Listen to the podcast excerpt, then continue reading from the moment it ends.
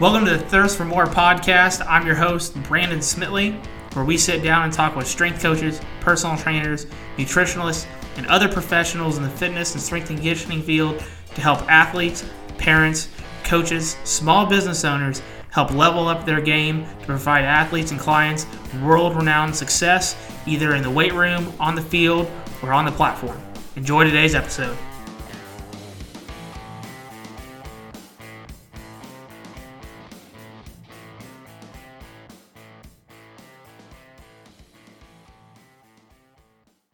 On episode 10 of the Thirst for More podcast, I sit down with Coach Chris Bartell, co founder and owner of Elite Athlete Development.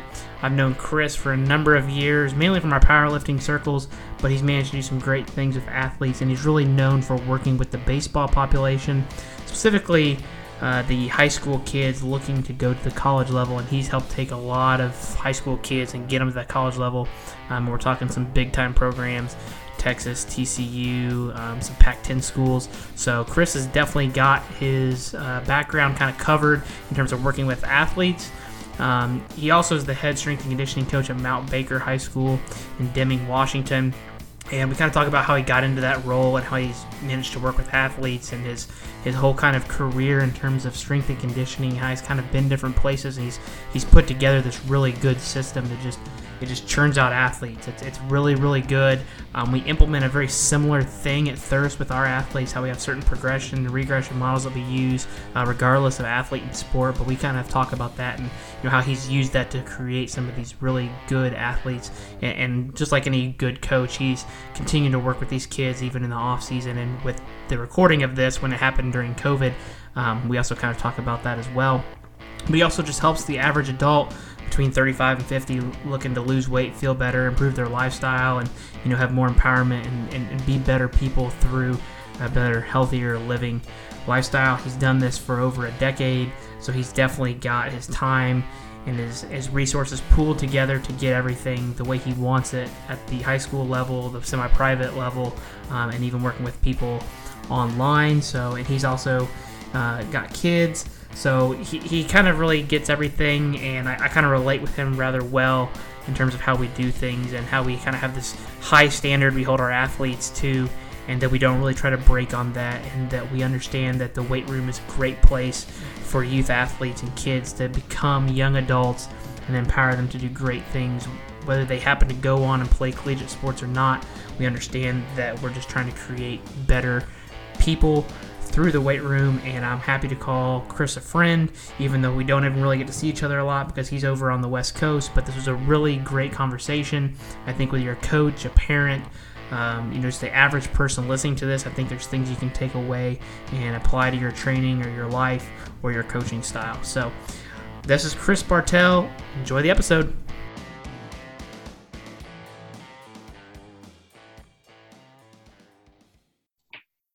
Hey, coach, this is Brandon. How you doing, man?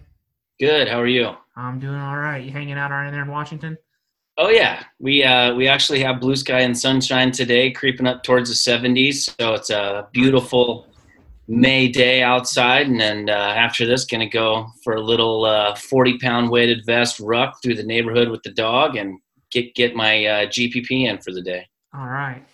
Um, so I know you've kind of had your hands in a little bit of everything from um, obviously, running gyms, training people online, high school strength and conditioning coach. You know, you, you've kind of got it got it all in terms of having the athletic development aspect down. And I, I think the first time we met was one of the Arnolds. I can't remember which one it was. You were still competing at the time, and mm-hmm. I think I think I was on like the Raw day, if I if I remember correctly. That's when they actually had it separated.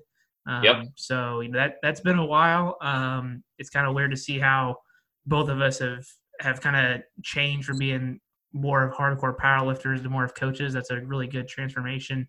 I guess for everybody, kind of talk about how you decided to get into strength and conditioning, especially at the high school level. It's obviously getting a little bit more popular now, um, but it's definitely a different waters than the collegiate aspect as a whole. So, kind of just give everybody insight of how you got into strength and conditioning coaching.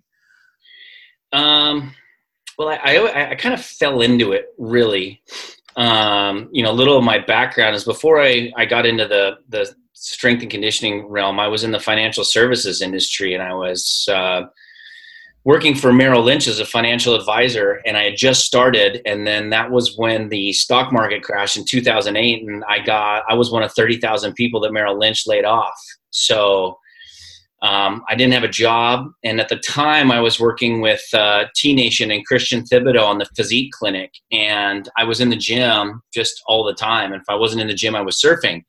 But I was in the gym so much that the gym owner, um, a guy named Peter Park, he was just like, "Dude, you're here all the time. Like, why don't you just come learn under me?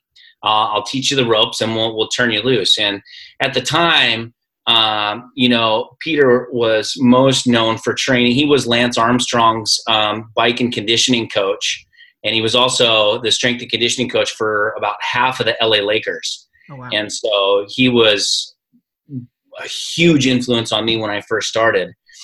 Um, but how I got into the high school realm is I kind of did it backwards. I ended up starting with college guys first and ended up transitioning to high school um, just by reputation. And so um, I got hooked up with the college guys because I met a scout for the New York Yankees who ran a summer program, and he's like, "I want to send some baseball guys that your way." And I was like, "You know that that's great. Let's do it." And you know that first summer I had I had five guys.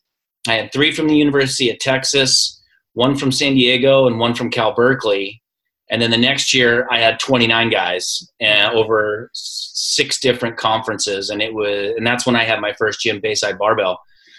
And so the college program was blowing up. And um, then a couple high school parents heard about it through the grapevine. And they're like hey we want to you know you're training all these guys college guys. You know we want you to train our son. And you know you know how um, high school parents work you know it's all about keeping up with the joneses. So you get one yep. parent and you do good things and word spreads like wildflower. And then you know the next thing you know i had like 20 25 high school kids.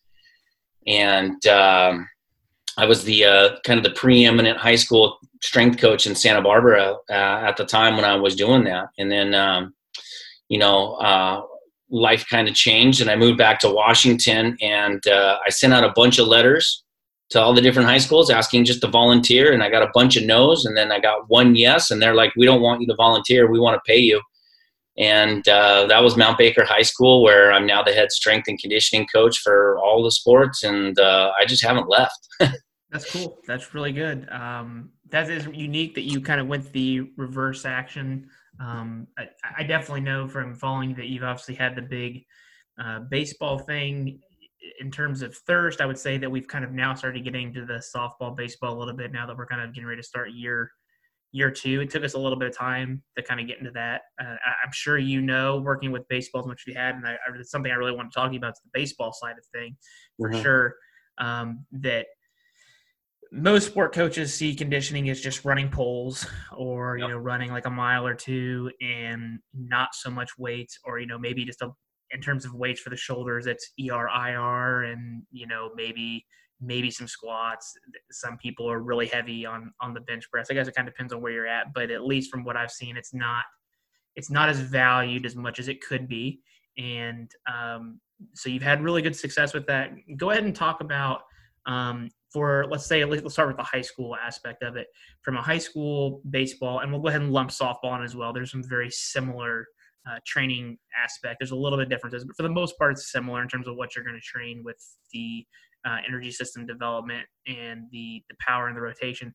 What is when you're laying out your training for these uh, kids? What are you trying to look at from like a needs analysis? What are your kind of go to either exercises and setups? Do you have any particular programming preferences that you like, whether that be uh, you know like five three one or all undulating or conjugate or anything like that? Well, that's a fantastic question. The, the way that I look at all athletes is I, I, don't I don't lump them into sport specific. I lump everybody into athlete specific. So when I when I see a kid, I don't really care what sport they play. Um, the program that I have is pretty much designed for any athlete, but I can customize the warm up and the accessories based on that athlete and their sport. So that's kind of where I get a little funky with it. For the most part, I treat baseball and softball players exactly the same. Um, you know, once they go through their movement assessment, then I can kind of break it down. But the only difference of the way that I see it between baseball and softball is arm care and, and stuff for pitchers, just because the release point is so much different. You know, with baseball players, we got to focus more on elbow, I think elbow first, then shoulder health. Um, but with softball, because you don't get that whip with the overhead throwing motion, it's more shoulder dominant first, especially that anterior shoulder, just by how they come through with such velocity. Um, that bicep tendon just always seems to just get crushed and super inflamed. Um, so really, that's the main difference that I see it from a programming standpoint. Um, but I, I run uh, my, my program is, is, based on four different levels, and it's all it's all structured around the movement quality and certain strength standards um, to, to level up. So basically, we start everybody off with basic body weight movements and a goblet squat challenge um, and some kettlebell stuff. And then if they can hit the strength standards, then they get to earn more barbell responsibility. Um, when it comes to overhead throwing athletes, I'm kind of transitioning more to a three to one pull to push ratio when before I was more like a, a two to one. Um, but I found that uh, doing more um, more time under tension type stuff for the shoulders and the upper back, um, and then pairing that with a heavy compound pull exercise. You know, I, have had really great success adding, you know, anywhere from one to four miles an hour on a fastball in about six weeks, um, just by changing that to a three to one from two to one. But um, I always start everybody off with a five three one for the main strength stuff. Um, after 531, once they can progress from that, we do two cycles, and each cycle is a three week load and a one week deload. So on the ninth week, um, we'll transition to more volume based and we'll run EDT style programming for eight weeks. And then I always finish with a with a what I call a tri conjugate. So I'll run a, a conjugate style program, but I'll make it all triphasic based. Okay. So we'll run we'll run three weeks eccentric, three week ISO, three week concentric, and then we usually test right after that. And then we'll start the whole thing all over again since we have updated numbers. And then we can go back to the 531 template for the main lifts and uh, and then just change the accessories all the way through. Yeah, I, I I know that for some of the baseball players we get when we were talking to them, the the one one bit the very first baseball player we got just from the time that we worked with them within less than six months. His dad texted me and added said that he added six almost seven miles an hour onto his fastball um, in, in, that time, and yep. uh, I, I, was really impressed by that because I'll be honest, from a, a one-on-one slash semi-private, I had not had a baseball player of that caliber. He, he should be a Division One athlete without question, based upon his his play and his numbers. Um, and unfortunately, this year we didn't get to see him play at the high school level, which really stinks. We were really excited for that. But uh, whenever we we did his assessment, I, I kind of asked him, and I said, you know, don't take this bad, but like I just want you to take your shirt off, and I just yep. want to watch you do some of these things without your shirt on. So I want to kind of see, you know, what's what's your scapular doing, what's your what's your back musculature look like because you know based upon what you throw i think i know what your weak point is but i want to i want to take a picture um, of your back, and then six months later we'll re we'll reevaluate after we've got that done. And the the changes were astronomical, and even just at two weeks of train, two times a week of training, you know, nothing crazy. And like you said, the the pulling ratio is, is pretty big. I don't really. Sometimes I sit down and try to calculate it, but um, I just make sure that anytime we do like rotational throws, we superset it with face pulls and pull aparts and yep. IYTWs just to maximize that downtime from the power. Too many, I'm sure you know, too many kids with power exercises try to cut that rest time short. And, yep. You know, we got to we got to talk about how valuable that rest period is. Um, but then also, like you said, chest supported rows and and um, we even used machine rows. Like when we were getting close to in season, we started using a little bit more machines to save his shoulder stability yep. aspect of it, as his throwing velocity and and pitch counts went up as he was getting ready for preseason, which we said didn't happen unfortunately. Um, and I, th- I, think they started to realize how important, and that's a hard thing I guess to, to talk to parents about, as I'm sure you know, that everyone sees the throwing, and this is the number one question I think I've gotten in baseball, and, and I want to hear what you have to say about it. I get parents saying, you know, everything I hear says my kid should be binging to throw harder. And as we know, that's not necessarily true. Uh, the the mechanics of throwing obviously does involve the pec, but obviously the lat is very important. So I guess go ahead and talk about that a little bit. The bench press, how you use that, and the pressing patterns that you use choose to use. You've already talked about the ratio, and then also um, how you go about training the lats. You know, how much vertical pulling are you doing, um, and, and, some of that nature as well to kind of disprove that myth, so to speak, that you don't have to bench press all the time, and maybe that may not even be a beneficial thing from a shoulder health standpoint for the athlete long term. Um, you know, I've had that question a couple of times, and my answer always kind of differs based on the parent, but it usually says something like, you know, expecting your kid to bench 300 pounds is like biting into an apple expecting a T-bone steak. You know, there it's it's I don't really see a big correlation between the two because when you throw, you have free motion of the scapula to come around the rib cage, to elevate, to depress, and, and basically support the shoulder in throwing. Whereas when you're benching, you know, as you know from our powerlifting background, we're taught to pack, pack those suckers down. Do not let those things move at all. So if it's the, it's just two polar opposites in my view. And I used to make my guys bench a lot when I first started with the college guys. I was like, no, we're going to bench because we need upper body strength. And you know, I had these D1 All Americans coming in, and, and they could barely bench 135. Um, but then I started doing more, listening to more Eric Cressey stuff about shoulder health and scapular movement and I was just like, no, let's transition away from the bench and let's do more push up variations, loaded push up variations, because at least that way you have free motion of the scapula. Mm-hmm. So now all of a sudden, not only are we building upper body push strength, but when we teach them the right way to engage their lats, now all of a sudden you still get that free range motion around the rib cage of the scap, but you're building so much good lat strength and rotator cuff strength in there that I think you get more bang from your buck from a basic movement, just like a push up. Mm-hmm. And so I transition, you know, I, if, if, people go through my Instagram feed, you go back a couple years, the last time I had a big group, you know, I was having, I had a kid from Vanderbilt who was, you know, repping 100 push ups, you know, sets of six to eight with 180 pounds worth of chains you know, and you know, I had a pitcher from Arkansas who who's now in, in the, the minor leagues, and, and he had the gym all time record. He had like 200 pounds of chains for five reps on a push ups with it on. We were going blast trap, and so I was just like, oh, okay, now I'm starting to see the correlation here, you know, between push ups, upper body strength, but also pitching velocity at the same time.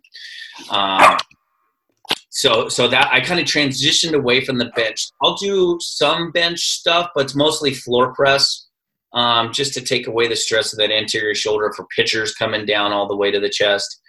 Um, but when it comes to the other part of that question, when you're talking about vertical pulling, um, when I had the college guys in the summer, we didn't do hardly any, any vertical pulling at all because they were still playing the summer college leagues they treat them just like they would if they were single a baseball players. So they're playing five nights a week for eight to ten weeks over the summer after they come off a four month season after they come off winter training and fall ball. So there, there's for the college guys I, I didn't see a need to do a lot of vertical pulling just because they're overhead so much anyway. So we did a ton of horizontal rowing but on the high school aspect, we do a ton of chin up and chin up variations, like tons and tons and tons and tons. Um, I don't think a week goes by in the high school program that I don't have some sort of chin up variation uh, programmed in there. And uh, I'll still have a lot of horizontal pulling, but I, am not afraid to throw in a horizontal pull in the off season especially in the I call it the dark days of winter up here in Washington because you know it doesn't get light out till 10 a.m. and it's pitch black by 3:30. Um, so, but um, you know, just varying the angles. I mean, there's there's no set stone way to do it. You know, as you know, when it comes to programming athlete, everybody's so different. You know, if I'm not getting results from somebody and we're doing a ton of horizontal. I'll throw in a lot of vertical and see how they do. And if they start getting results, then I know that you know they're better. Uh, you know they're getting more bang for the buck out of the vertical, so I'll leave it in there and then use the horizontal as more prehab, rehab, filler type stuff, uh, and, and, just kind of assess as I go from there. Um, you know, I, I keep a, a, training journal of of my sessions. So I'll, you know I'll keep notes after I, I go through a session and, and write down what I see and what I notice is working and not working. Um, so it's just so I just try to personalize as much as I can for large groups, even though, you know, when you're training 30 to 35 kids at a time, you can't really get too custom. Right, right. In that yeah. sense. Um, that is another, you talked about the, the movement of the scapula and that, that's probably the, the other thing that I think we talk to parents about a little bit is that, um, that as, as a baseball player and even a softball player, that that scapula and that shoulder is, is essentially what makes you a phenomenal baseball player, especially if you're on the mound. Absolutely, if you're on the mound. But even just you know the ability to throw the ball and keep that shoulder healthy long term, especially in the baseball community where sport specialization teams tends to be on the higher end compared to some other sports, um, where kids will start. I mean, I would say almost at least what I can think of. I think back when I played sports, like everyone I knew played baseball at least at some point. Everybody yeah. gave it a try. You know, it's America's pastime. It's one of the three most popular sports in America. Um, and, and, nowadays, the the the ability to make it either um, everyone has their sights on trying to make obviously a paycheck out of it at some point, hopefully. And there there are more opportunities in baseball than there are in basketball. Um, sure. But um, that that talking about the scapula and when parents are kind of like, oh, well, I, I, guess now that I think about it, you know, you're you're you're really right that that doesn't really um, make sense to necessarily bench press all the time. And I said, you know what, I'm not worried what your kid bench press. I'd be more impressed to see, you know, you said how how heavy of their push ups are, or how many chin ups they can knock out, or, uh-huh. or things like that. That to me is going to give me a better idea of probably their throwing velocity as a whole from an upper body standpoint. In terms of lower body training. Um, talk about what you you do there. I know you're still probably obviously big on the main the main movements, um, but one thing I at least whenever I'm talking with parents, I try to talk about the the lateral aspect of baseball and how important that is, whether you're pushing off the mound or you're pushing off that back leg to put your hips through to hit the ball, or you know if you're pushing off a, a base and you're having to steal, you got to be able to you know be in a good wide athletic stance usually um, to be able to steal a base, or if you're in the outfield or in the infield and you're in that athletic position, and you've got to be able to change direction from that wide stance. Go ahead and talk about what you do from a, a lower body training perspective for baseball and softball?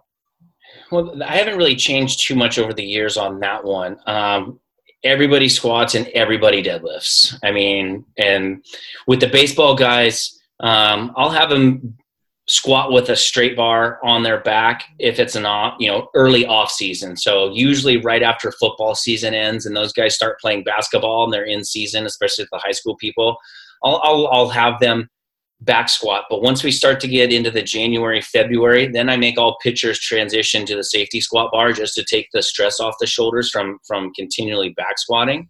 But I use a nice balance of uh, bilateral and unilateral uh, lower body training.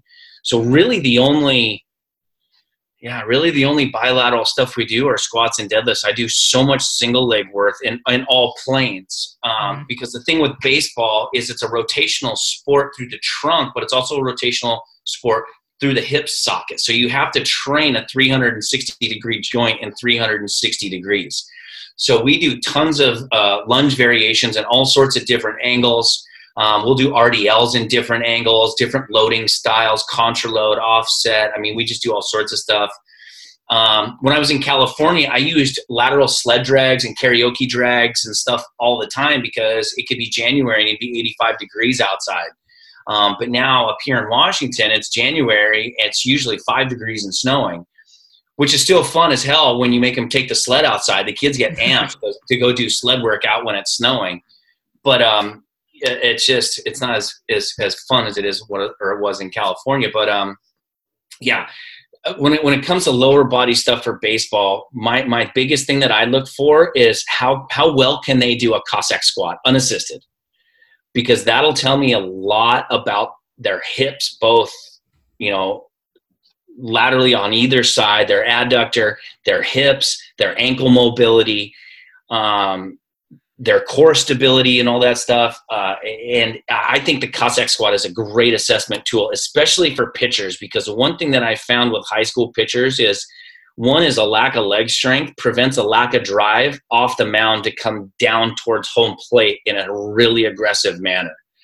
And it's usually because they're so tight in their hips that they can't lead well and open externally rotate with that lead hip, but then they don't have the strength to drive off the back one and get a nice long stride to come on down. So, um, with the upper body strength, if I can get them to open up that hip and really drive hard and come down, I always say, come down the mound. You got to come down the mound.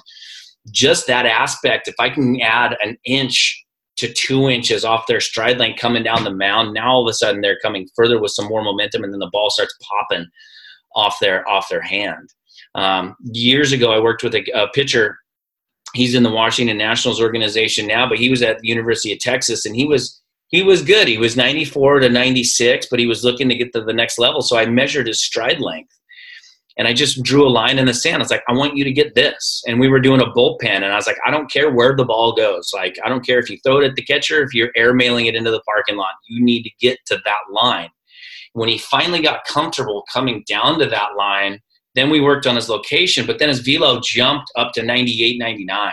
And all of a sudden, and that's all we did was just open his legs up and get him to use his legs more efficiently. So, you know, with the high school level, especially because they're so just on their butt. You know what I mean? They sit in class all day. At least in college, you get to walk up. The college campuses are huge. You got to walk, you know, two miles just to go from class to class sometimes. In high school, you don't have to walk that far, and then you're sitting, and then they get home and they sit. So we do a lot, a lot of stuff to open up those hips in in a 360 range of motion. That's really good. We we have a hard time explaining that to some of our kids how important it is that doing some of that um, that soft tissue work on their their adductors and their hips a little bit for how much they sit and it's like you know some of this stuff it it's things to do it, it it can be repetitive but if we can open up your like you said open up your hip socket a little bit and get you to be just a little bit more mobile and move a little bit more athletically, so to speak, um, then you also see performance benefits from that as well. And it's not the it's not the static stretching that's going to do it. What you're doing no. in practice, like that's that's not what we're talking about. We need to try to make some permanent changes um, to the tissue length as a whole. And yeah. I, now that you think about, when I think about most of our baseball players that we have worked with, they usually come in with, like you said, tight hips, tight adductors, and then as you watch them either box squat or sumo deadlift and the, those hips are starting to open up from obviously not only training under load but you know mobilizing it and, and using the soft tissue work that gets them to move better. And that could be also a part of the thing that could be aiding their performance. I never really necessarily sat down and thought about that huge stride length when coming down the mound because most of the baseball players we have use at least at the ages that we are they do pitch to some degree. They may not necessarily be the guy but they do see pitching time because they're young mm-hmm. enough. Um, so that's really good. On the um, with the you, obviously got experience with the college guys. What's the when you're working with high school kids and then the college kids? How do you relate to the college? How do you talk to your high school kids and be like, hey, here's what the college kids are generally able to do? Let's say you don't necessarily set benchmarks for them, but you can obviously look at those kids. There's obviously a maturity difference, but you can obviously tell when you're seeing a junior, senior that's probably going to have that Division One either offer or playing time potential versus the kid that maybe is not going to quite have it. What do you think, from a training perspective, is the is the big difference? Is it in general um, strength? Is it size? Is it mobility? Is it power? Obviously, there's a little bit of a mix of everything. Is there um, I guess necessarily like a a, a metric that you like to see? Because I know I told one of our high school baseball players, I think he pulls in the threes on his sumo deadlifts for some fives, and I told him, and he's like, "When are we gonna stop deadlifting?" And I said, "In my opinion, until you've deadlifted 405." We can keep deadlifting for a while because I guarantee you, you can probably find anybody at the pro level or the very elite college level that's not able to do that. You know, that that general hip strength and lower body strength is there. We need to get you as close as we can to that safely to bridge that gap so that overall general size and strength is not your limiting factor. We don't want that to be your limiting factor because that's something that's part of our job to change is to to get you that Mm-hmm. aspect. And I and I know I talk too. I'm like, you go look how big Barry Bonds and some of these these big power hitters are. Like, go look how much mass those guys are carrying. You know, PEDs or not, um, what how they're carrying that to be able to hit that ball and have that that power. Well, I mean, one of the things I look at, and this is going to sound really funny, but I, I always look at their butt. Like you can learn a lot about an athlete by whether they have, you know, good glutes, good glute tie-in at the hamstring, or whether they got a, a flat butt and flat back. Um, I've I have yet to see a power hitter or a speed athlete be high end that doesn't have a big butt. Yeah, It, it's just you, you know what I mean. And you use the you use the Barry Bond example. So I, I grew up in Washington State, right? And and I think Ken Griffey Jr. is the greatest baseball player outside of Babe Ruth. Um, and you look at his glutes, and his glutes were just, I mean, seriously, like Kardashian probably modeled her butt after his, because I mean, Ken Griffey Jr.'s butt was great, and he had nice, big, strong legs. So I look for glutes and, and how well a, a player can control their their legs by using their glutes. Um, and the, the difference I think between high school and college kids is because you know the, the coaching at the high school level has been so bad for so long because everyone's just like nope we're doing bigger faster stronger we're running bulgarian style programs german volume training programs but when you get to the college level there's some fantastic strength coaches that i've had the, the pleasure of working with over the course of the summers and they spend more time away from that stuff. Um, but they have it you know? You'll hear a lot of coaches say you know we look for the athlete that has it right? So you you'll see it really soon you know? We have a i have a guy right now a kid he's, he's a sophomore he's only 15 he, he turned 16 here in like a month or so but he was uh, you know first team all state in football he led the county in tackles almost had 150 tackles as a sophomore starting catcher um, was probably going to be the number two pitcher, and and he has that it factor, and he's got that round butt. You know what I mean? And he also he's the first kid in this high, that I've had since I've been at Baker that's going to pull 400. Um, you know, you use that term, you know, pulling 400. I've heard Cressey say that about his pro guys. Like you never he he doesn't train a guy that throws under 90 or over 90 that doesn't deadlift at least 405. I used to have 405 as like the end all be all number until I got kids there really easy. And I was like, okay, great. Well, they're getting to 405 really easy. So then I, I changed it. Now I look for 1.75 times body weight because if I have a 130 pound, you know, six foot two kid who's soaking wet, the odds of him pulling 400 in high school are probably pretty slim. Versus if I have, you know, a catcher, which I uh, one of the catchers that I had, he's you know he was 5'10, 220 and you know he pulled 525 before he graduated so it's more in, in, in you know in learn in, in, tune with the body weight that, that i kind of go for. So my level four guys if they're if they're pulling 1.75 times body weight by the time they graduate then i know that they've gotten strong. They're going to run fast and they're going to throw hard.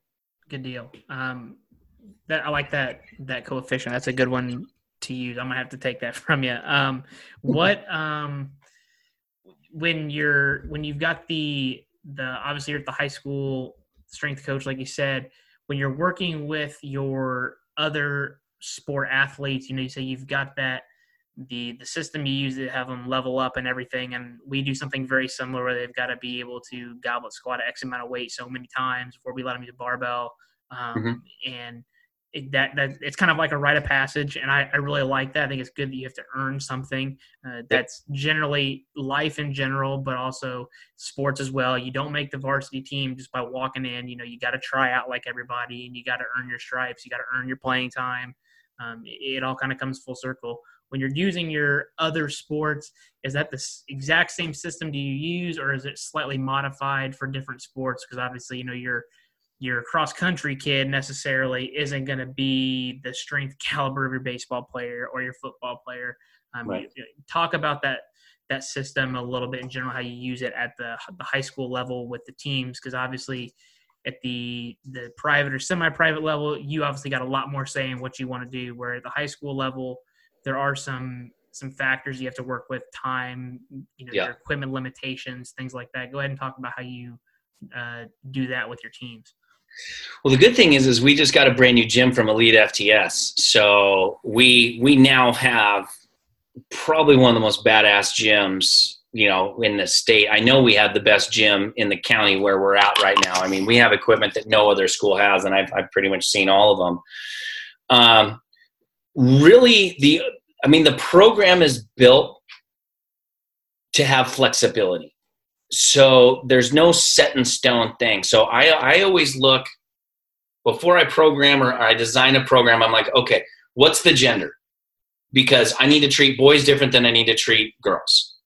And then I'll look at the sports and be like, okay, so we got volleyball is in season and they're coming in and training. They're going to need different stuff than the soccer girls or who are going to come in and training.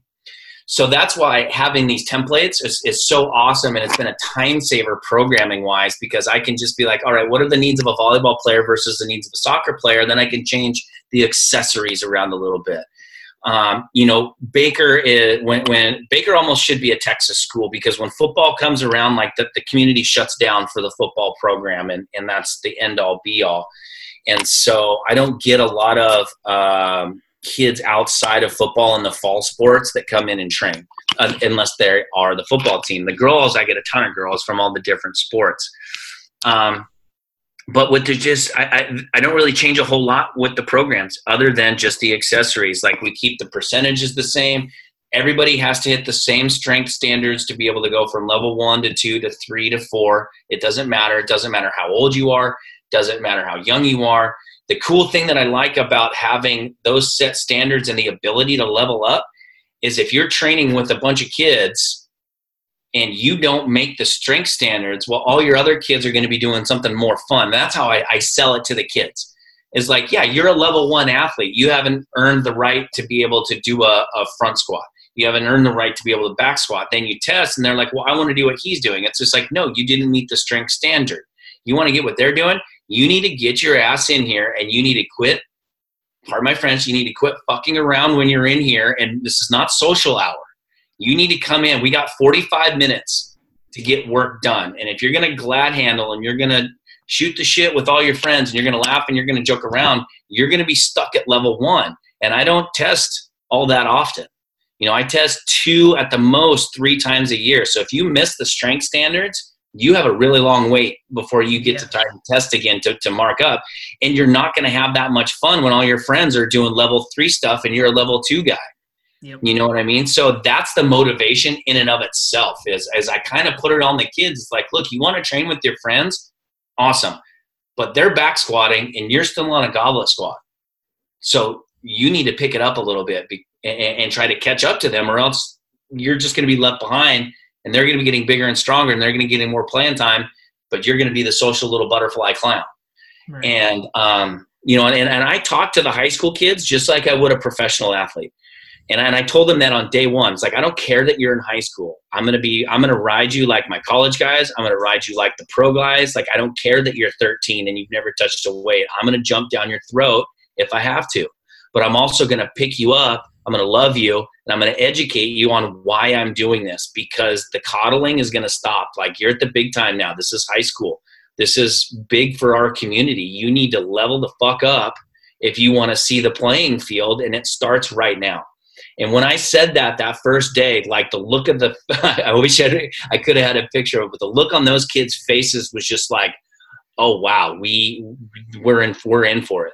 You know what I mean? This is something that we've never had before. And I took them for a ride. And, you know, that first day I had 33 kids. And then before the school got shut down for COVID, you know, we're, we're pushing 75, 80 kids a day. So, you know, I, I had a massive buy-in because I was upfront, blunt, and I'm, you know, I, I jumped down them. I, I'm hard on them, but I love them at the same time. And, and they crave that. You know, the thing that I found about high school kids is they, they want to learn – they want to know why they're doing something, but they want a tangible goal of something to shoot for, which was the other reason why I created the four steps. Um, because instead of just like, no, here's your personal, here's your PR, which we don't we don't say anymore. Personal records. We we we try and set personal achievements when we come in. So there's no more PRs. It's all PAs, personal achievement numbers. Um, you know, and, it, has been fantastic. Like it's spread like wildflower, and and you know, I make it fun. I make it hard. the kids think it's great because death metal is you know playing so loud that you have to yell to your training partner and and you know it's just it's you just treat them like adults and they'll they'll feed into it real fast yeah that that's a good thing for them to also see that uh you know that they that you have a passion in terms of caring about them that's um like you said it's kind of a tough love situation where it's like you know if, if we're hard on you that's you should probably like that because that kind of shows that we care because if we're not hard on you and we don't like you said we we don't want to coddle you because especially for those kids that want to be the division one athlete if you think it's all going to be handed to you on a silver plate you're in for a really really rude awakening at the yep. college level because not only in most cases than not are is, is everyone good? You know not only genetically but from a work ethic standpoint but also there are coaches that make their living that make tons of money and their job is on the line on your performance. And if you're going to screw around and risk their opportunity of having not only their own achievement but their job security and their ability to help their other players that are bought in you're the weak link and, and you will sit your butt on that bench or you will be penalized for it and you're going to quickly understand and it's a good wake up call as a teenager. And while not every teenager and high school kid hopes to play in the college level um, you do understand that there are those teammates that do take this seriously. Winning to them does matter. I don't i personally don't know anybody that competes that competes just to say ah, i just did it because i like competing. I can i competing because i i hate losing really, yeah. really bad. I mean, I love winning, but I hate losing. I would much rather, you know, win to not lose than to win to win. And um, that that seeing that passion from you is is good and more at the high school level, at least in our area. Strength and conditioning, unfortunately, is not taken very seriously, and that anybody that talks to me in my gym knows that I get fired up a kid brings me something they're doing and it makes me want to throw a two and a half pound plate across the room um, because you know we we dedicate our time and to our craft and then they take some joe schmo off the street that played d3 football and he's now running the weight room and it's like you got somebody that has no idea what should be going on where like i would you know i would die to be able to give you that passion for those kids and it, it really stinks to come in and see some some programs that we we personally get handed unfortunately yeah. like oh my gosh like this is go pick up a a even an ACSM personal training book and it's breaking the regular standards of those and that's you can go to a library and probably find that book if you're a coach and you want to do your due diligence to do some simple homework. And nowadays, in, in 2020, you can just get on your phone and type in Google, you know, basic training program for baseball. And nine times out of 10, like you said, somebody like Eric Cressey or yourself or somebody that's really good because of the way Google works, it's going to pop up and you can get something decent, not, you know, power cleans for three sets of 10. Like, come on, man. Um, yeah. And so it's good that those those kids see that from you. Um, and then obviously, you know, the results on the field are being proven. And I try to tell kids that you know if you want the the quote unquote free cheat code for sports, get in the weight room and start strength training because you will immediately probably be in my area. You'll at least be in the top fifteen percent of kids with yep. just by default building a little bit of strength, moving better, being more injury resilient, so you're less likely to be on the sideline during any kind of potential injury issue even happening in the first place. And that might set you up for success to be a four-year varsity guy, maybe make an all-conference, maybe looking at that D2, D3, Division One scholarship, merely because you're willing to put that time in the yep. weight room. And yep. that that tough love part is is part of that. Yep. So um, the switch gear just a little bit. I know you also work with you, know, you do personal training and stuff and help people just essentially better their lives, move better, feel better, conquer life. I, I'm personally somebody that the weight room's kind of my haven for my mental sanity, so to speak. Um, talk about, and I obviously personal train, you know, just like you, 60, 70 year old people. And I think sometimes working with athletes, people like, oh, well, he just specializes with athletes. He doesn't know how to work with a real person. Kind of explain how working with athletes and personal training clients not only go hand in hand, but how you bridge that connection between your personal training clients as well to try to explain how you're going to help them achieve their goals? When it comes to personal training clients, I always tell them that I'm going to train them like an athlete. And they get this look on their face. It's like, dude, I, I don't play sports. Why are you going to train me like an athlete? And I always tell people that because we need to get you to move. Like the definition of athletic is to be able to move your body through space. So many general population people these days, they, they can't move. They can't tie their shoes the right way without throwing their back out. Posture sucks. You know, people just go for a walk and they take 10 steps and they're they have to stop and take a break.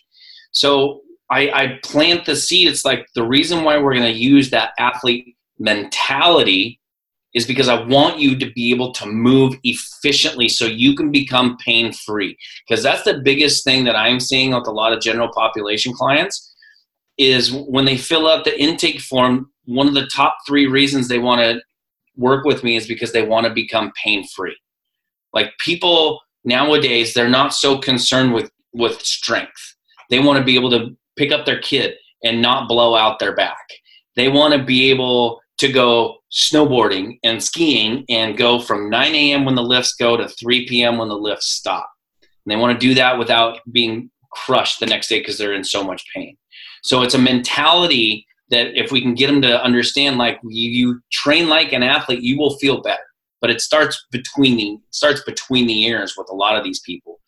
Um, the good thing that I like about personal training nowadays is because I only do online stuff. I mean, I do some one on one in person stuff, but it's so customized. Like we go through a like a 20 point assessment checklist and we really dive deep. I ask a ton of questions.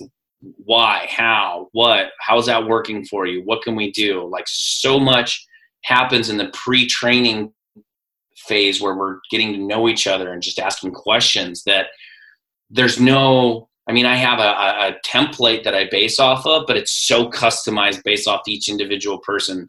You know, if a guy has four kids and he can't keep up with four kids, I know we're going to have to do a little more GPP than strength work because trying to keep up with the five year old that I have right now, I mean, his name's Rev for a reason because his engine is just always revved at 100 miles an hour. You got to be going, going, going. So imagine four. You know what I mean? Um, but it's it's been a big transition, you know, and, and Jay Ferruggia has, has really opened my eyes to this about training to become pain free. It's not all about massive amounts of intensity and volume that you know makes John Meadows proud. It's like no, what's the what's the minimal effective dose to get you maximum results and get you pain free as fast as possible because that's the end goal, right? We don't want to be training these people for 10 years. I mean, our pocketbooks do, but I don't want to have a client for 10 years. I want to educate them enough to the fact where they fire me. Like, I love it. I've worked with you for three years. I'm ready to go on my own. And that to me is the happiest day in, a, in, a, in my relationship with a client when they tell me that they're, they've reached their goals. We've exceeded expectations. I've educated them on how to maintain this, if not improve this and then go little little deer go off and go into the forest you know because i'll always be here if and when you want to come back right yeah so. and with with our personal training clients that's that's what we try to with our semi-private model um, everybody gets their own individualized program and we do our best. Like i said they are intertwined with our sports performance kids. So they they don't have their own coach and their own hour. You got in some cases we have teachers or doctors or whatever training right next to the kid that's trying to get his division one football scholarship or or whatever. And I, I really i really like that because it lets the parent see that um, you know the kid can work in with adults. You know you got to be able to have that relationship. You might have to share a piece of equipment. It creates conversation um, but also that the the personal training client says hey i'm doing a kind of a similar movement as them you know i'm I'm doing a, a goblet box squat and he's over here doing like a safety bar box squat. Similar movement pattern, but obviously this is tailored more towards him and this is tailored yeah. towards more towards what I need. And, you know, I, am the, as a personal training client, you know, I'm doing ropes and sled drags and the, like you said, this is GPP based stuff that is what the athlete, what you generally consume with athletes, but like, man, like that was hard, but it felt good. It didn't, it didn't kill me and it was tailored towards what I want. I, I would say that in nine times out of ten, most personal training clients want to feel like they got their butt kicked. That's how they're going to judge, quote unquote, an effective workout. And so we we try to bridge the gap and give them a little bit of what they want. Let's have you feel in, in the, the in the session the session sweaty and you feel good and you, you got some good GPP work, but we also gave you some general strength and movement patterns and some single leg work. And we we taught you how to brace against load and how to pick things up properly. And like those movement patterns help you move better and feel better. And so when you say hey man my pants fit a little bit better and i can tie, like you said i can tie my shoe now without being in pain like do you do you really think that these um, these the quote unquote unathletic programs would provide this? Probably not. You know, sitting on that machine at Planet Fitness isn't going to give you what you just got. Um, and then with that, like I said, with that semi-private model, um, we we teach them that ownership of this is your training program. We're going to teach you how to do it so that we don't have to be right next to you all the time. We can go help John um, with his floor press, and then we come back and we can watch you do your lunges and make sure everything's staying well. But then also that if they do want to stay, they want to stay because they like the fact that we can make the workouts fun, exciting. Um, there, there's always something new and challenging available. There's things they didn't think about. It's a, I would say most of our personal training clients that have been around for a while, it's more of like, hey, this is super convenient that I pay a premium price. I get good quality workouts. I get the good interaction. I get to see kids. I get to make friends and have a social life inside of a place that I never initially thought was intimidating, especially as a gym like us. You know, like we we tend to be thought of as like intense based, but it's like you know we're good people.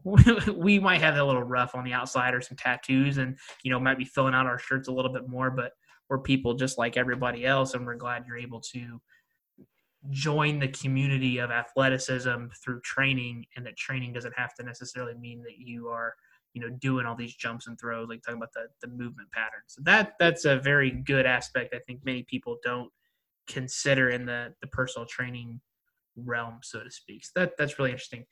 Um, talk about to go back to your um, your athletic side of things when you're working with your kids one of the big questions that always comes in for us is nutrition parents say, you know, what should Johnny be eating or doing, or you know, what supplements should he take? And and and I usually stir stir them away from supplements immediately. Don't do that. The only time we do that, go get a blood test and see if you're deficient in anything. Um, if what, how are you talking to your parents and your kids about nutrition and what is important to optimize their performance on the field and court? Oh, I'm so glad you asked that question because I'm hammering my kids right now on nutrition with the whole lockdown going on. Um, when I first started at the high school, I made everybody keep a food journal, and they had to turn it in after week one, and I was absolutely mortified at what I saw. And um, I kept it in to myself a little bit because I wanted to use it as fuel to the fire. And when when their performance in the gym with the program that I had them on wasn't meeting expectations, then I brought out their food journals again, and I, I, my biggest thing is educating them to eat to perform. And when I talk to parents, I was like, "Look, do your kids like seafood?" And they're like, "Oh, maybe." And I'm like, "No, you're missing it. Do your kids like to eat?" And they're like, "Well, yeah." And I was like, "Then they need to become seafood fans. Like they need to see food and they need to eat it and they need to eat lots of it." Because from what I've seen with high school kids, chronic undereating is becoming a massive, massive problem. Um, I'm not sure whether it's coming from mainstream media or these bullshit Instagram influencers that are pushing teas and belly crap all the time or what, but it's been a trend that I've been seeing declining in the amount of food that high school kids are not eating these days. Um, so I push nutrition a lot. I try to get them to eat as much as possible at all times.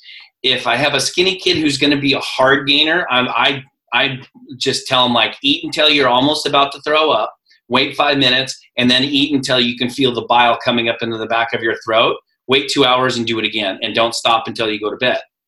If I have a kid that I'm trying to lose weight, then I'll be like, all right, we need to watch your carbs and your fats. Those are the two big things that I get them to worry about because they love the fast food. They love the hyper palatability of the mm-hmm. food. They love throwing ranch and ketchup and sauces and all sorts of shit on their food. and they don't realize that they're getting all these extra calories. The big one, really, though, that I found um, is kids drink Gatorade because they think it's good for the electrolytes. They don't realize how many grams of carbs are in a bottle of Gatorade. And so, you know, you have these big 300 pound guys. They're like, I can't, I can't lose any weight. I'm like, well, how many ounces of Gatorade are you drinking a day? Like, I don't know, like 120 to 160. I was like, do you know how many fucking carbs you're getting with that? Stop with the Gatorade and watch what happens. Put the sodas down. Watch what happens. And that's where change really starts to go through. Um, but I, when it comes to supplements, they have to show me, and I talk to the parents this, they have to fit three qualifications to be able to get a supplement recommendation from me. They have to consistently average eight to 10 hours of sleep a night. They have to consistently hit certain hydration levels, and they have to show me a food log that is consistent eating over at least a four to six week period of time. So I know that they are eaters because supplements don't do anything, as you know, without a good nutrition plan. That's hence the term supplement. They need to supplement what you're giving yourself. If you have holes in your nutrition, you could spend a thousand dollars on crap all you want, and you're still not going to get any gains because you're losing out on the aspect that you're eating like a moron. Um, and then when I do recommend supplements, it's vitamin D because up here it gets dark so quick in the summer in the winter. Magnesium and uh, creatine. That's it. I don't I don't really let anybody else on anything else, especially when they're under 18 and not as developed. They don't need any of that other fancy crap. I don't even recommend protein powders a lot of time. I'm like, if you can't eat your body weight in protein, don't even talk to me about a protein shake.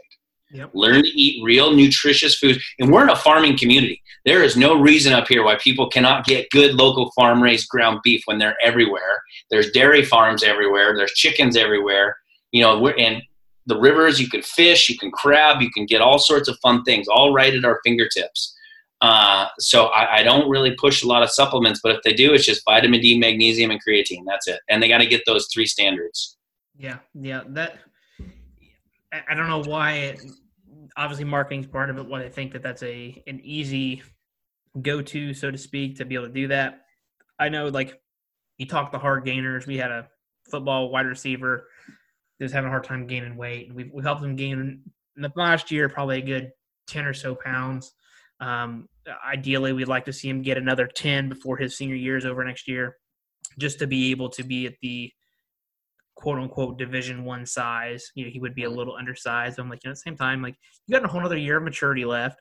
So you're undoubtedly going to get stronger and put some meat on, but we, the food problem becomes something. And that was what I told him. I said, you almost need to do what your friends are probably doing that they shouldn't be doing.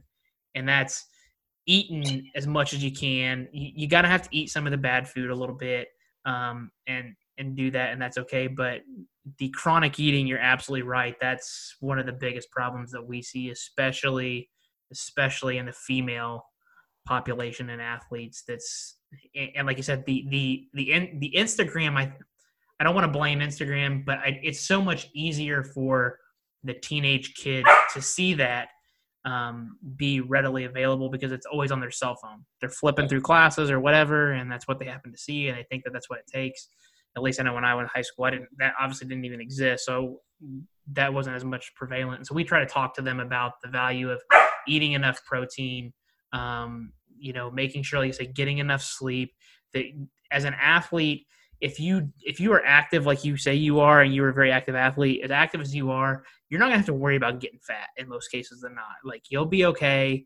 Um, think about it. if You have to monitor the scale a little bit to make sure it doesn't get out of hand. But I think you'll find as you eat more food, your energy level feels better. Your energy level feels better.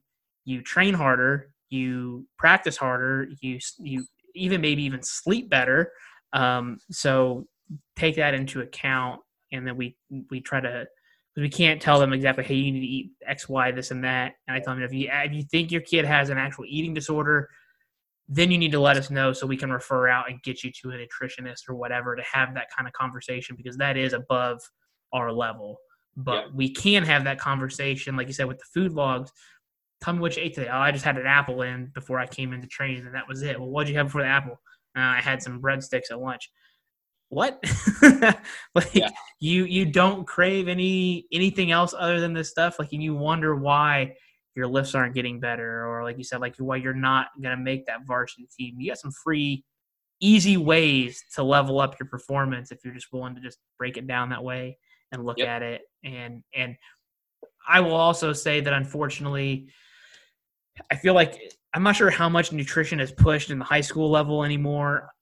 I know when I took it, it was um, relatively simple, but I gravitated toward a specific teacher in my school that taught a essentially a fit for life class is what it was called and we talked a lot about nutrition and how to count calories and what a carb was and a fat and a protein and and the vital importances of each one of those macronutrients and the important vitamins and minerals like you talked about d3 and, and k and, and magnesium and how those are important and I, I feel that unfortunately some of the academic stuff that's getting pulled away from curriculums for the sheer fact that they're either trying to save budget wise or they're trying to push the testing scores more so than the the life application classes, which is unfortunate. So um, I know my wife is looking at getting her precision nutrition certification so that she can kind of sit down a little bit more with the parents and kind of be that initial uh, liaison, I guess, to figure out how they're going to do that and then either make the referral out if we need to. So, yeah. um, yeah, and the I guess the next thing talking about you kind of talked about sleep. Um, too many kids are looking at staying up late and playing video games and you know waiting to the last minute to do homework. Um, what from a coaching perspective at the high school, part of our job is obviously to help mentor kids a little bit in terms of life lessons. What do you talk to the kids about um, in terms of academics? You know, the the academic side is very important. We want all, all these kids to get their high school diploma, so that if they choose to go to college or you know uh, trade schools and things like that, you want to have those diplomas in hand. Um, how do you go about talking to your athletes about that? Especially because I'm sure you know we have some kids that would much rather be out there on the football field busting their butt and they're, okay with that D in math. That's like, no, man, we got to get that fixed. How do you have those conversations with your kids? Well, the good thing uh, about the high school where I'm at is it's a small school. So most of the kids play multiple sports. So they'll go from football to basketball to baseball without any break. And our grade requirements are pretty strict.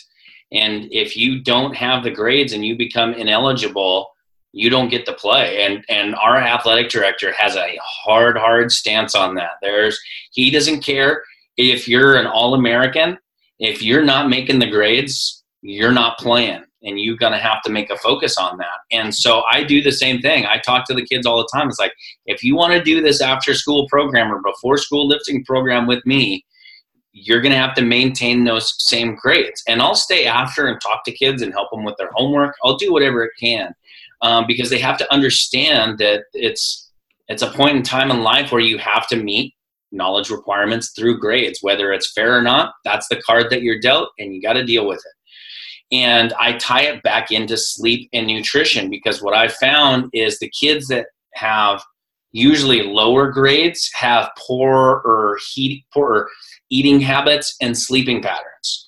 So um, you know we fix those two things I mean, I, I can't scientifically prove that the grades are automatically going to go up, but if a kid goes from six hours of sleep a night to eight hours of sleep a night and they get one more meal in in a day, their grades just naturally go up.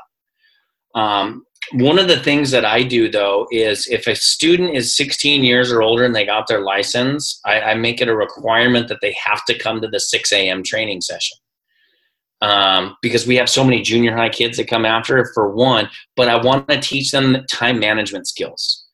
So they have to get up early, they have to go to school, and then there's no excuse after practice. There's no excuse to get your homework, not get your homework done, and go to bed at a good time. And if you stay up till midnight and you come into the gym and you're dragging ass the next day, I'm going to know about it and I'm going to start pounding on you to get some better sleep. So I spent a long time talking about time management with these kids um, because the lack of time management comes with you know way too many energy drinks, poor nutrition, poor sleeping patterns, and it all turns to poor performance, poor grades. So we can start cleaning those things up. That's why I think sleep and food is so critical to educate parents on, uh, helping them understand that they need to limit screen time for their kids. They need to take phones away. They need to not let their kids have phones in their room. Like I had one parent who, who was bought in and his son is training with me and uh, it was a funny story because I, I wrote an article or I made a post about screen time at night and how it affects the circadian rhythm and the blue lights keeps kids up at night. So he told his son, you know, you're not allowed to have your phone out out after eight o'clock. So he went in to, to check on him because it was oddly quiet, he said, in his room at like nine o'clock at night. And he was like this on his phone with the lights out. So the dad snapped his phone in half, snapped the kid's phone in half. and he didn't give him a phone back for a month until he got him a new phone. But the crazy thing happened. He started putting on weight. His grades got better. His performance in football got better. Everything started to improve. His attitude towards his parents started to improve because he was actually interacting with them and being a human being. And the dad told me off on the side one day, he's like, that was the most powerful thing that has ever happened was seeing what you said about screen time, snapping the phone, and almost like getting his son back in in in a, in a sense because he was totally detached. Now he's like, I can wake up at five thirty in the morning.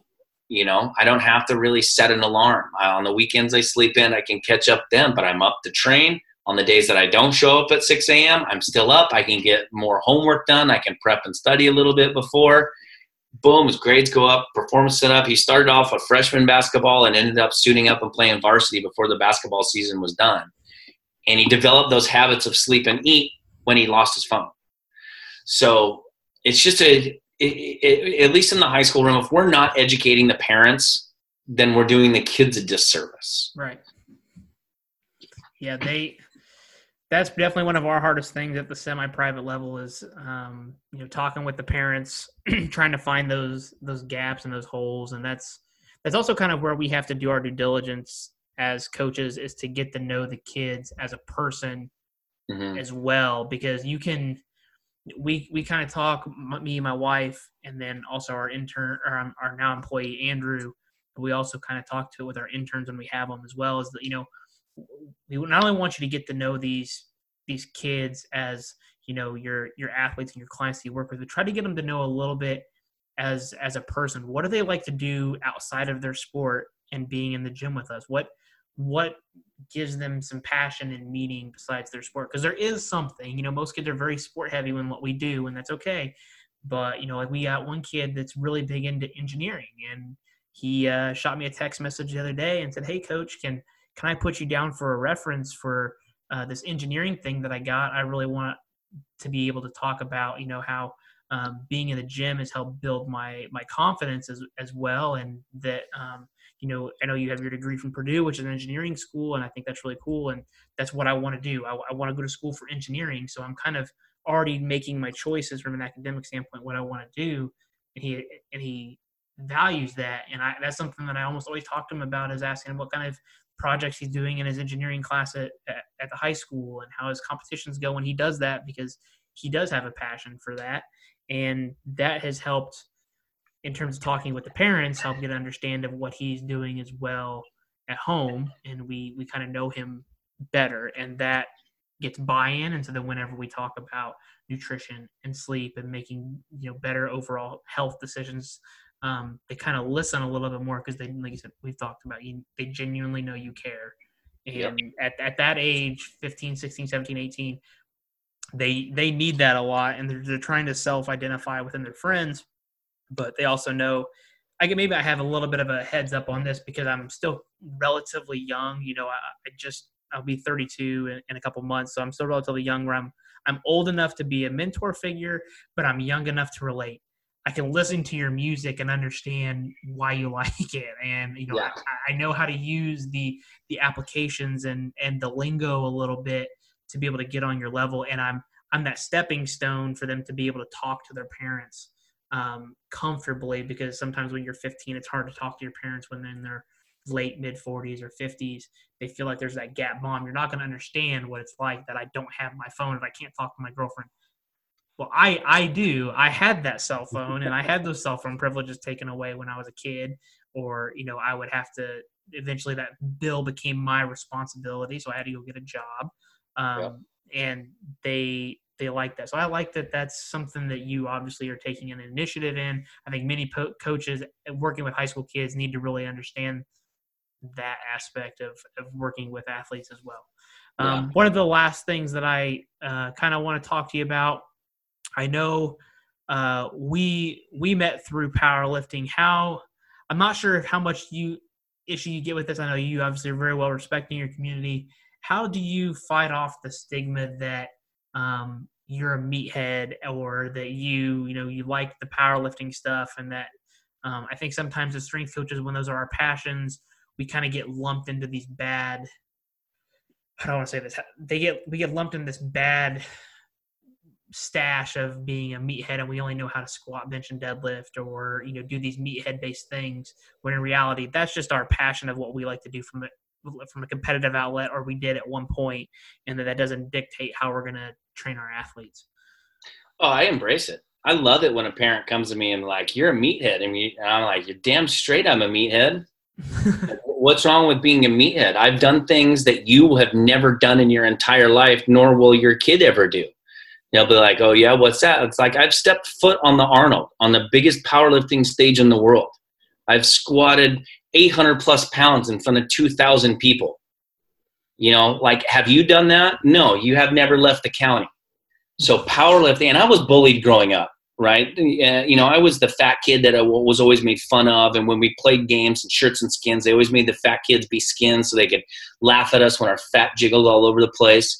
So I, I gravitated towards violent sports. And when I found powerlifting, I was like, well, I, you know, if I fight somebody, I'm probably going to go to jail and it's going to hurt because I'm probably going to break my hand or I'm going to hurt somebody else you know i i wasn't tall enough to play d1 um, so i couldn't play football anymore hockey was fun but you know beer league is only is fun for so long and then you think these these guys think they're in the nhl and they want to try and fight everybody and they, they can't fight with the shit anyways so powerlifting for me became an outlet of aggression and and that's one thing that i always respected about dave tate when he talks about how he trains the way that he does so he doesn't kill somebody and I'm, I'm I'm pretty much the same way. And I was like that when I was powerlifting. So I tell parents all the time, it's like, look, your kid is not me. They don't have my drive. They don't have my will to be the strongest person I've ever possibly been. They don't have my work ethic. They don't have my nutrition. They don't have my genetics. But that doesn't mean that I can't train them with that same intensity so they become the best version of themselves. And if that requires them squatting, benching, and deadlifting, then fucking A, we're going to squat, bench, and we're going to deadlift.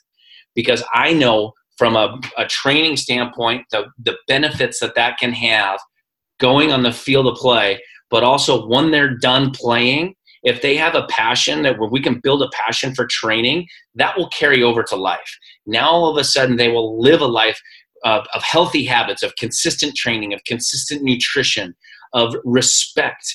You know, gym is about respecting the people there. You know, uh, it's about putting your stuff away. It's about cleaning. It's about spotting. There's so much more to powerlifting than just the squat, bench, and dead that I can, you know, your blood pressure can go through the roof arguing with people that it's not about that. It, it's about so much more and you can learn and i love that when dave says it you can you can learn more about life underneath the bar than you can outside of the gym. And i when when parents are you know like i don't want to be a meathead you know we don't want our kid to be a meathead it's like don't worry about it. They're not going to be a meathead. And if they are love them for it because that means they're passionate about something and that means they're willing to push their body to the physical breaking point just because they know it's going to make them stronger mentally in the back in in the long run and that's your you're going to create amazing human beings that way That's that's really really good. I'll, I'll have to save that to be able to talk about that because I know whenever I don't want to say that I have that reputation. I- definitely do in my area. I think people know, hey, Brainerd's a really good power lifter, um, and he's really strong, and that's that's what he tries to push people on is strength, strength, strength. And I just tell people that powerlifting for me gave me, like I said, an, an outlet, but it also, I'm in, like I said, I talked about earlier, I'm incredibly competitive. My my wife does not like playing games with me because if I lose, I I genuinely get pissed.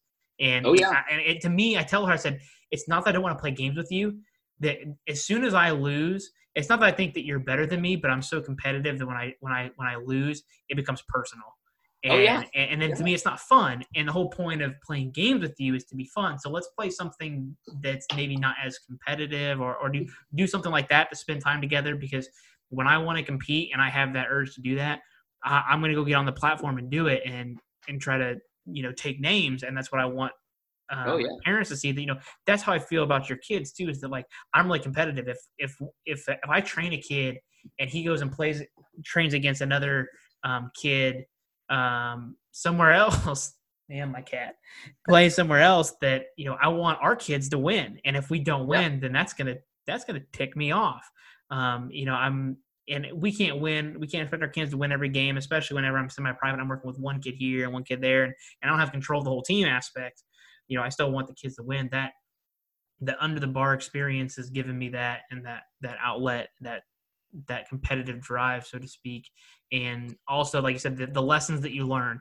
And I initially got some flack from telling um, some of our kids this, but they were, I was like, you know, we would make them do up downs for everything they leave out, and we still do that.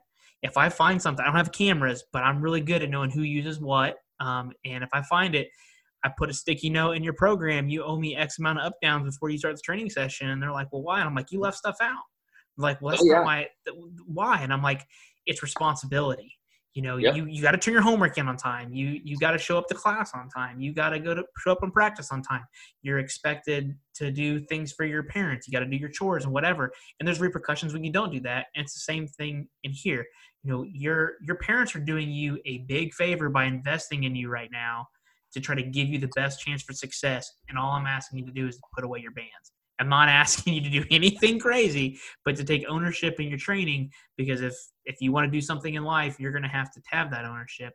And the barbell helped, like you said, help give me that. You got to help your training partners um, put their weights away and give coaching cues and and help the, the there's guys that show up and have a rough day of work or they still come in and train after a bad relationship breakup and that's part of your job as a training partner to do that and that's what powerlifting has taught us as a whole um, yeah. as coaches.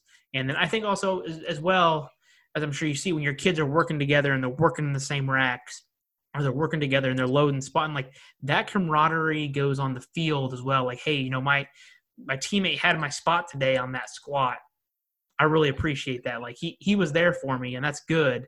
So maybe I should try to make sure I get his back on something, whether it's give him a ride to practice the next day or you know help people out that way um, and that camaraderie gets the, the team aspect. That's what I like about the high school stuff is that that yep. stuff is so impressionable after sports. it's more than just lifting weights, and anyone that says it's just lifting weights really needs to be humbled by that that that aspect. So yeah, um, it's it's accountability. Really, what it comes down to. You know, are they when they're training with their training partners, are they spotting the right way? Because if they make a mistake, that person could get seriously injured and maybe never play a sport again or die if they make a mistake. You know, that's yep. over exaggerating a little bit. But look at what happened at USC when that, that running back lost a multi-million dollar career because his spotter wasn't paying attention. He dropped the bar on his throat. Yep. You know, I tell kids that story all the time. Don't that will not ever happen here. And, and you know, you know, we don't do up downs. I make them do the CrossFit Cal, CrossFit workout Kalsu. It's like you leave one little chip out. If I don't care what it is, the entire group that was in there that day does Kalsu and I'm just that's it. And they they I made them do it twice in the year, and now all of a sudden my gym is spotless by the time we get done with it. Everything's wiped down and put away. And I'm OCD about stuff. I want stuff facing the right way and, and looking a certain way. And but it's accountability. You know, you hold their feet to the fire. It's going to translate when they get out. They're going to be more responsible and they're going to function better.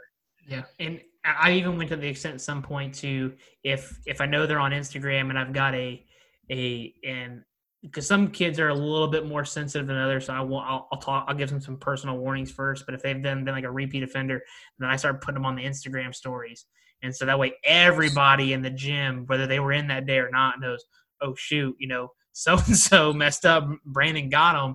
He's yep. not going to like it the next time he goes to the gym. And it's kind of getting called out. And we've got, you know, a lot of kids that follow our Instagram that necessarily aren't part of our gym and so part of a business thing is obviously to convert those leads to get them in here. And yeah. I, I, like this. Like, it's just, you know what? We will call you out. And that's going to make him probably a better athlete and a better teammate. And guess what? If you play with him, you you know that guess what he's probably not going to be doing that anymore. He's gonna he's gonna take that ownership for it. Um.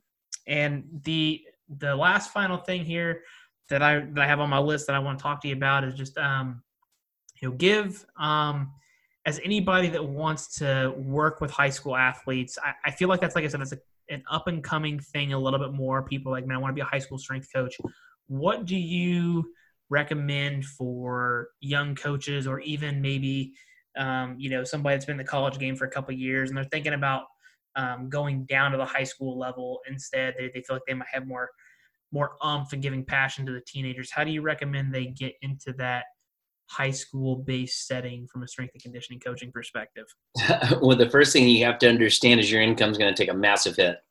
There's there's not a lot of money in high school like working directly with a high school but if you have your own facility yes it's obviously you're going to reap the financial benefits a little bit more there but you also you can't charge a premium you know what i mean? You cannot charge a parent $115 an hour for personal training like you could an adult where a kid you know you're probably only going to charge 25 to 30 bucks an hour maybe 35 40 something like that so you're you're gonna. it's a numbers game you gotta have to understand that to make a lot of money or do well in the high school realm you're to need a lot of kids so if you're going to go the high school route, you need to get to know, you have to be social. You have to be able to engage with the parents.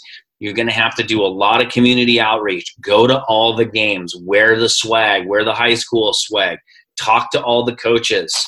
Um, and, and just understand and th- this was the biggest change for me. And Joe DeFranco said this. He's just like, everybody wants to train the professional athletes. Well, the high school kids are the new professional athletes they need more work than anybody else. We're in a massive, I mean, outside of coronavirus, the biggest issue that we have, uh, I think, in North America is teenage obesity, teenage injury rates, and teenage suicide. And because there's we're they're so digitally plugged in they're full matrix beings and we need to unplug them we need to get them to engage and to become human beings by showing empathy by showing that they that there is people out there that care for their well-being that they're going to provide them with the education and the steps to be successful and, and that's been huge and, and for me the education teaching the kids here's how you get from point a to point b you either win or you learn and and when you embrace embrace that concept and you're open to talking with kids and not being a hard ass all the time, but loosening the reins, having fun, joking around. You yourself have to be human and you have to be relatable to the kids. Um, and once you can do that and get your fingers into the community and get the community to jump on board, then you're, you're going to have a problem of too many kids, you know, and, and that's kind of the problem that I had is I got the parents to buy in. I got the coaching staff to buy in. I didn't worry about the kids right away because I knew the results would get the kids to buy in. I needed the parents and the administrators and the teachers to understand I'm not here to take your job. I'm here to make your life better by taking some stress off your plate because you got to go teach badminton in sixth period. Well, guess what? This is the only thing that I've taught for 10 straight years. I don't have to teach badminton. I can get your kids stronger than you can ever possibly do in sixth period.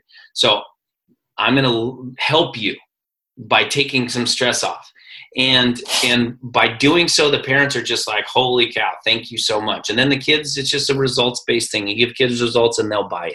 So if you have a program and and you can show tangible physical results, you can take a a bench player and get them to not necessarily start, but get some playing time or maybe you get the tiny little freshman kid that didn't play a whole lot, but by the time he's a junior, he's dominating life.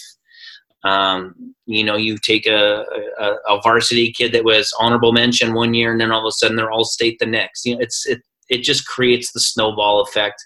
But you got to show empathy and education to these kids, and, and if you can do that, they'll they'll be all on board with you from from day one.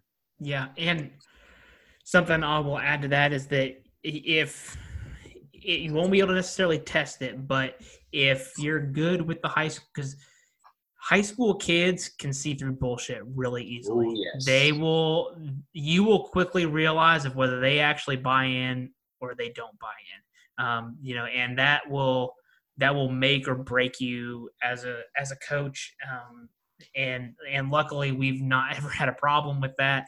Um, and like you said, you know, you talk to the parents of the community and you start to get all this this long term buy in, and that was definitely our initial success. Was that I would um, I I've kind of told Adrian, my wife, I said, you know what, we're we've we'll get the kids better. There's no question. that the training is simple. People try to overcomplicate it, and I said we'll just dumb it down to the simplest stuff. So when people say, "Oh, he's got all the bells and well, bells and whistles," who cares? I don't use the bells and whistles that that often. I use those for the rare the rare cases. I think it was maybe Dave Tate even said this that not ninety percent of what we know about training will probably very rarely use. It's the basic ten percent of training that we know about that we're going to use for the vast majority, and then the good coaches are the ones that can pick that extra 90% that they don't use all the time and say, hey, we can take this and give it to this kid. And then he, yep. that, that, like you said, that kid that's um, all state or, you know, maybe all conference then becomes all state. Or you get, um, you know, that kid that's, you know, never string trained before and then you get him all the way up to this really good level. That's where you start plucking in some of those 90% things to try to maybe help get him some of those division one looks or division two looks. Um, but I said, you know, if we can – make that relationship and the community with the parents that right there will do everything that we ever need from a business standpoint because who's writing the check it's not john it's john's mom and dad yep. and if we get john's mom and dad to buy in and we give john the results that'll get him to buy in then then we're good because then like you said it's contagious wildfire that if that if one parent finds out that some kid's doing something that their kid's not they're initially kind of concerned oh man this kid might pass my kid and then what am I gonna what am I gonna do? I got to get in there, and we we've got a lot of good response this week. We wrote handwritten letters to every single person in our gym.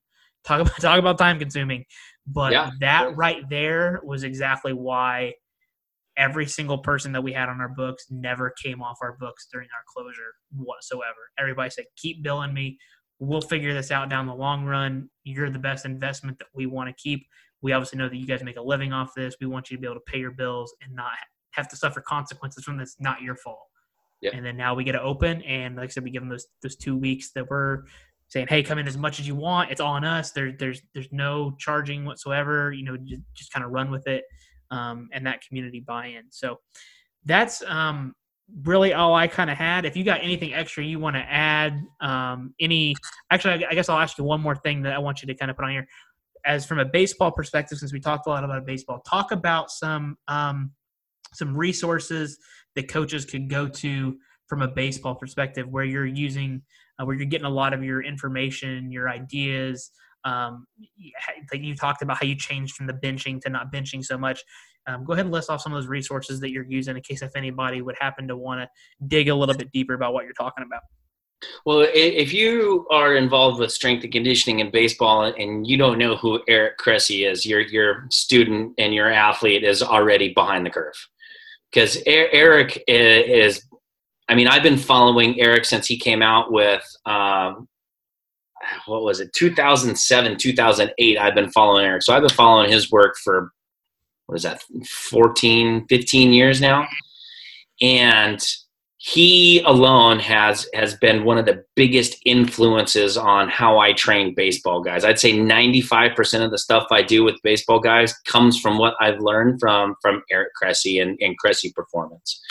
I don't think you can argue with anything that that guy's done. Uh, I mean, he's got two facilities now. He's the director of strength and conditioning for the Yankees, and he still runs his businesses. And it's, it's like he he's a fantastic resource. Um, the name that not a lot of people know about that I said earlier is Peter Park. I mean, he's got two facilities out in California.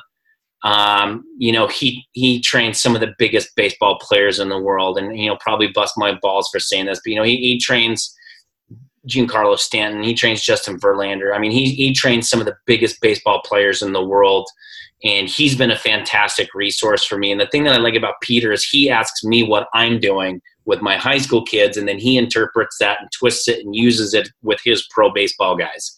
And I'll do the same thing. And um, he's been a really, really fantastic resource. Um, you know, you can also look up Tony Gentilcore because when he was part of Cressey Sports Performance, he did a lot of baseball stuff. Um, can never go wrong with Mike Robertson. I mean, I love Mike to death, and his mobility work has been a game changer for me. Um, do a lot of his mobility stuff. But uh, um, you know, and then of course the two probably biggest strength influences on me right now, Joe DeFranco and, and Smitty Diesel, Jim Smith. You know, I joined the DeFranco Insider, going through the CPPS, and, you know they've completely overhauled how I, I view things in terms of laying out a program and a, a, structured approach to it. And, you know, it's just, you know, I've been doing this for 10 years. So you pick up so many different things from so many people that, um, you know, you, you really can't go wrong with any of those guys that I just mentioned and, and applying anything that they say into practice.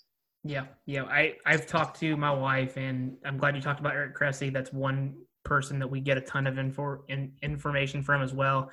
And we're actually assuming the coronavirus stuff doesn't ruin it our plan was to go out there in September or October, or whenever his little he has like his annual uh, like kind of like sports performance retreat thing that they do that's like two days um, yep. in Boston. We, we were planning on going to that in 2020, so we're hoping that we can still go if they end up can having that.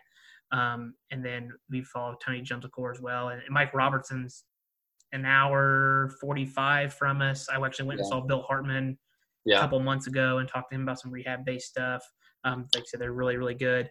But the funny thing I talk about the Eric Cressey was I remember, I want to say it was an undergrad. It was whenever he came out with his maximum strength book. Yep. Um, when from his powerlifting days. Yep, I remember reading that book and that. Uh, that as a young undergrad student, that had a huge influence on um, how I was personal training people and stuff, and that was a really good resource. And that's you know, says old school stuff when he was really young, but he's really made a name for himself now with the the Yankees and all that. So, uh, Chris, I thank you for your time, man. You had a ton of insight. Uh, I got a lot of good stuff here that I'm really looking forward to when I go back and listen to it, writing down and taking down my own notes. I want to make sure I'm engaged with my conversations initially, and I go back and write down my own stuff.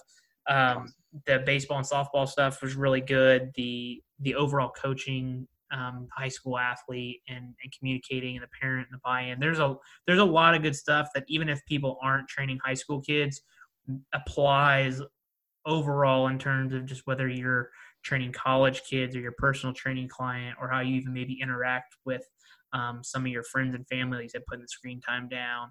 Um, there's some really good information there. So i i really genuinely appreciate your time man. Um, i'm happy to see you guys are doing well and you're you're kicking butt out there in washington. Um, i love following your guys' stuff and glad we've been able to keep connected over the years from our powerlifting days at the arnold. So yeah. Um, again, thanks a lot, dude, and take care. Yeah, man. Thanks for having me. I had a blast. Thank you. All right. Take care, man. See ya. All right.